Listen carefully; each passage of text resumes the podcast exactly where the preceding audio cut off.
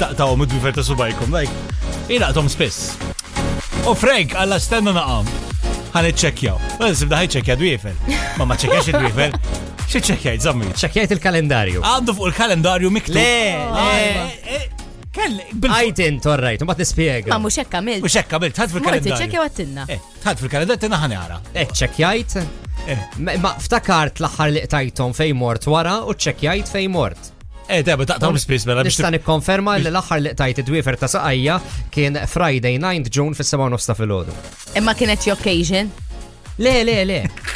Għax kont sejna fil-laser u ftakart li dakinhar minn barra li em, Yeah. dort is-suf, eh, dort id-dwifer. Oh, ma let's simplify, ma taħġuġ ta' taħħom. Ah, Mela ħarċekja. Edda fil-kalender.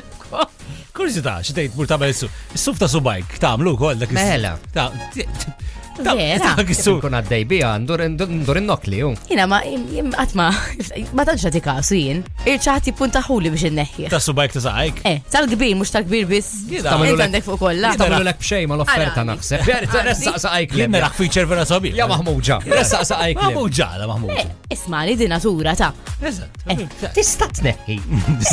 Ah, għandi wahda da' wifa Baqqas irritna, tista tneħi saqajk fuq is-sitġu. Imma ma tiegħi. tidirx ta' tidħol bil kreksel ġilda Jaqaf ir-raġuna b'saqajk fuq is-sitġu Sorry. tiegħi. Vibe FM.